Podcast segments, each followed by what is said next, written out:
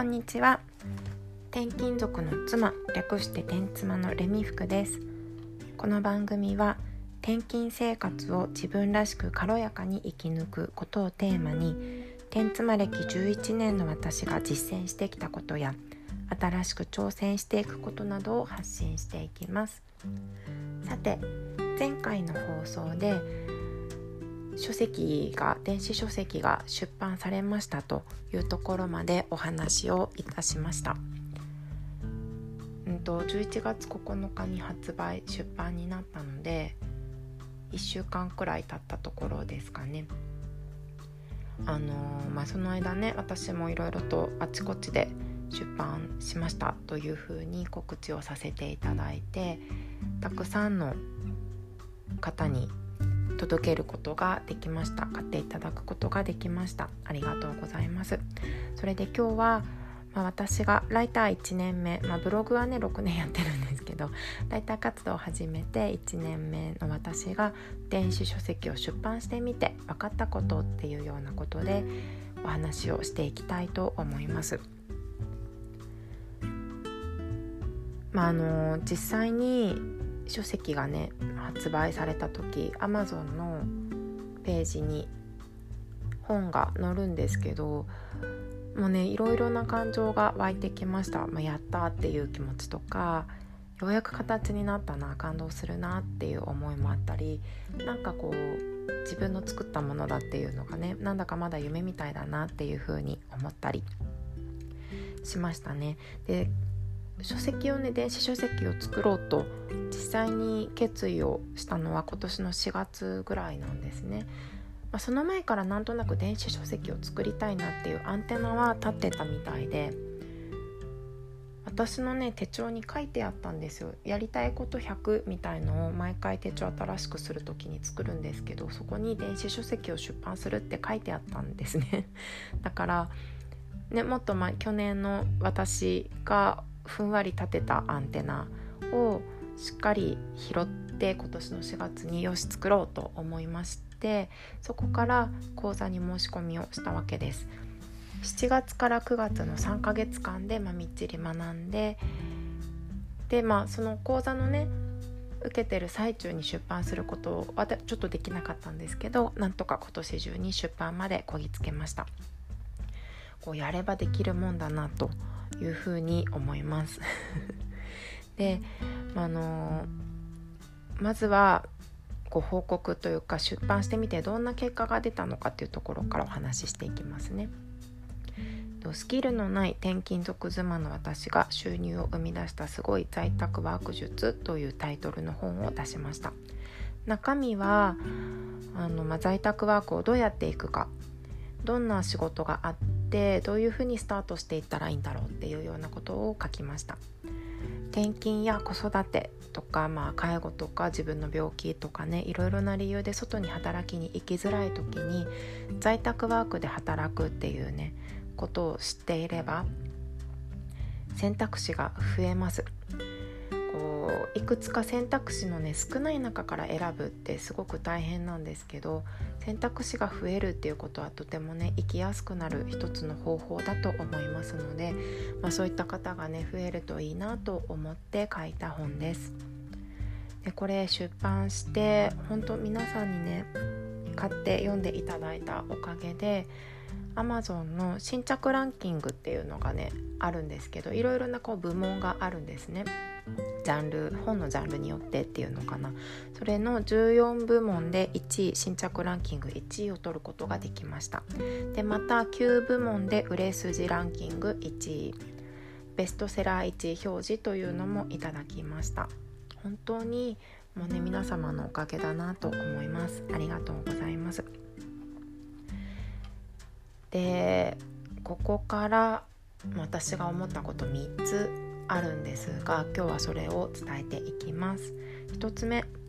読んだ感想を伝えてくれることってすごく本当にありがたいなと改めて思いました、まあ、ライターライターは活動1年目ですけどブログの活動とか SNS での発信活動っていうのはやってきていますから感想をいただくことの嬉しさっていうのは知ってたつもりなんですけど本を出してみてねやっぱりそれってすごく嬉しいしありがたいこともう一番感謝するところはここだなというふうに思いました。うんあのー、まずツイッター主にツイッターで本を出版したよっていうねツイートをした時にコメントをすごくいただいたりリツイートしてくださったりいいね押してくださったりもうすごいめちゃめちゃ嬉しいんですね。でさらに読んだ感想を教えてくれたりそれをこういう読んでこういうふうに思ったよとかこういう人におすすめできるよなんていうようなことをツイートしてくれたりもうめちゃめちゃありがたいですね。でさらに Amazon のレビューってあるじゃないですか星いくつみたいなのとあとコメントを、まあ、つけることもできるっていう感じなんですけどあそこに書いてくれる方もいらっしゃってもめちゃくちゃありがたくて嬉しいと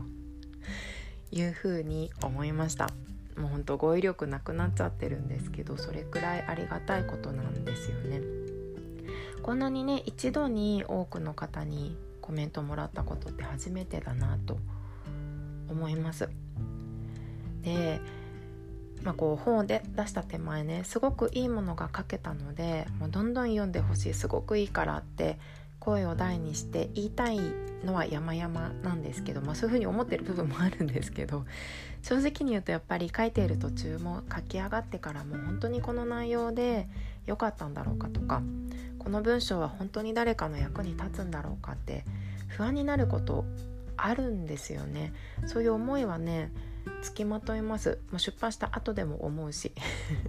だからこうやってね感想をいただけるとすごくほっとします。書いたものが受け取ってもらえたんだって思いますし実際にね手に取って読んでくださった方がいるっていうのがすごく伝わってきて感想をもらって初めてそういうことが分かりますのでとてもとてもありがたいなと思います。なので私もね、まあ、書籍とか記事とか読んで心が動いたことを、まあ、今までもなるべくアウトプットするようにはしてたんですけど作者の方に届けにちゃんと届くように伝えていくことをこれからもしていきたいななんていうふうに思いました。で出版してみて分かったことを2つ目。たくさんの人に関わってもらうとより良いものができる。ということが分かりました。アフリカのことわざに早く行きたければ一人で行け。遠くまで行きたければみんなで行けっていうのがあるんですね。で今回電子書籍を作ってみてこの言葉のね通りだなっていうふうに思いました。この本は一人で作り上げたものではなくて結構たくさんの方に関わってもらってるんです。まず本の中身で転勤族の女性でね在宅ワークをしている人5名の方に取材をさせてもらってそれを書いているんですね。このこういうことをしてこういう仕事をしているよっていうようなことをなのでままず5名の方に取材させてもらったし表紙のイラストを描いていただいたイラストレーターさん表紙のデザインを作っていただいたデザイナーさんそれから文章の構成をしてくださった方で EPUB 化って言って私の書いたまあ、ワードの文章ワードに書いたものを電子書籍の形ファイル形式に直してくれる方っていうのがもお願いしたので EPUB 化をしてくださった方それから、まあ、今回ね私は講座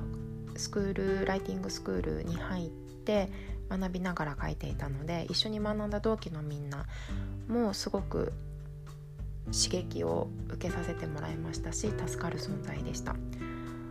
まあ、同期の方が私の先に何名もすでにね書籍を出版しているのがとても励みになったし私もやらなきゃって思えたしその時にこう私が出版した時はこれこれこうだったからこういう風にするといいよなんていうようなことを皆さんシェアしてくださるんですよね。そういうのがとてもありがたいなというふうに思います。それから出版した時もすごくね祝ってくださって買ったよっていう風にね、みんなでこう支え合ってきたっていうような感じがすごく力になりました。あとは書籍の出版まで導いてくれたスクールの先生ですね。とかもうほんといろいろたくさんの方に関わっていただいたから、まあ、ここまでいろんなね人に届けられたし本を届けられたしこの仕上がりっていうのも自分一人ではここまで何て言うのかな。いい仕上がり。表紙もそうだし内容の構成だったりとか細かいところまで行き届かなかったなというふうに思います。なのでね遠くより遠くまで行くっていうところがみんなで作り上げたので達成できたかなと思います。もともと私は人に依頼することがとても苦手なんですね。軽いお願い事もそうだしこう仕事として依頼するっていうのもすごく苦手でだから今まで自分のブログっていうのは人に頼んだこと何もないんです。全部自分でやってきたんですよね。ヘッダーのデザインもこうサイトのデザインもそうだしロゴ作ったりアイキャッチ画像って言ってこう記事の上にあるタイトルが乗っかった画像みたいなやつとかあと記事の執筆そのものとかもう人に依頼してやっている人もたくさんいるんですけど私はそれが苦手なので全部自分でやってきたんです。ただ今回の経験で、まあ、人に頼んだ方がより良いものが作れるということも分かりましたのでこう自分が苦手だとかね言ってないで。人にね例えば読者の方にとってこれはプロに頼んだ方がいいだろうなとかいうふうに判断したものは誰かにお願いするっていうことを今後ね選べるように、まあ、ちょっとはなったのかなというふうに思います。で出版してみて分かった3つ目のことは形のあるものを作り上げた満足感っていうのはすごくねいいものだなすがすがしいものだなというふうに思いました。電子書籍の出版って出版するっていう明確なゴールがあってで作ったものが実際に販売ページに掲載されるってこう目に見える形になるんですね。でこれは今までブログを書いてきたこととかライターで記事を納品したこととかとまた違ったね達成感があるなというふうに思いました。ブログの場合は終わりがないというか別にいつでも記事をね書き足すことができますし全然常にまだ道半ばっていう感覚があります。ライターで記事を書くお仕事もまあ一つの記事を作り上げたっていうのはありますけどそれって本当に全体のごく一部じゃないですか。こう何かやったぞみたいな達成感とまではいかないかなというふうに感じています。なのでなんかちょっとまたね違う感じがしたんですよね。で私は洋裁が趣味で、まあ、趣味って言えるほどすごいたくさん作ってるわけではないんですけどたまにね無償に作品を作る作りたくなる時があるんですよ。こうこういうのを作ろうと思って生地を買ってきて型紙作って実際に縫うみたいなところまで一気にガーッとやるんですけどだからまあ子どものね学校で使うレッスンバッグとか巾着類とかもやるとなったら結構デザインからこだわりますし全然そういうの関係なくってもふと思い立って刺繍をしたりとかぬいぐるみの服作ったりとか自分の服を作ったりとかしてきたんですね。でその時に味わう達成感と本を作る達成感って似てるなっていうふうにすごく思いました。こう細部こういう風にしたいとかこういう風にしたらもっといいんじゃないかっていうこだわりを詰めて形にしてで明確なゴールに向かってこう熱中して駆け抜けるみたいな 感じ。こう一時夢中になって作り上げるとなんかねすっきりするんですよね。個人的にですけどデトックス効果があるなというふうに思っています。でこう日々の生活はい、普段やっている家事とか育児ってゴールのないものですよね。で私がやっている、まあ、ブログとかライターとかフリーランスのお仕事も大きなゴールってないんですね。お仕事によってはねプロジェクト単位で進んでいく仕事をやっている方なんかはゴールをこう明確なゴールがあったりする方もいるのかもしれないけれども明確なゴールがないことってすごく日常の中で多いなというふうに感じています。だから余計にこう一つ作り上げたぞって思える何か達成したぞって思えることが刺激にいい刺激になるのかもしれないなというふうに感じました。達成感気持ちのいいものですね。なんかね書いてる時はすごく大変というか終わりが見えなくって本当に出版できるんだろうかって思ったし1冊出したらなんか力尽きそうと思ったんですけど出してみて今2冊目こういうのもいいなとかねちょっと思ってきてる自分がいます。また何か作り始めるかもしれないなと思います。というところで今日は書籍を出版してみて分かったこと感じたことっていうのをお話ししてみました。あのまあ書籍を電子書籍って私は結構苦労して作り上げたんですけど誰でもできるっちゃできるんですよね。自費出版っていうとすごくお金のかかるものっていうねイメージがあったんですけど電子がこうやって進んだことによって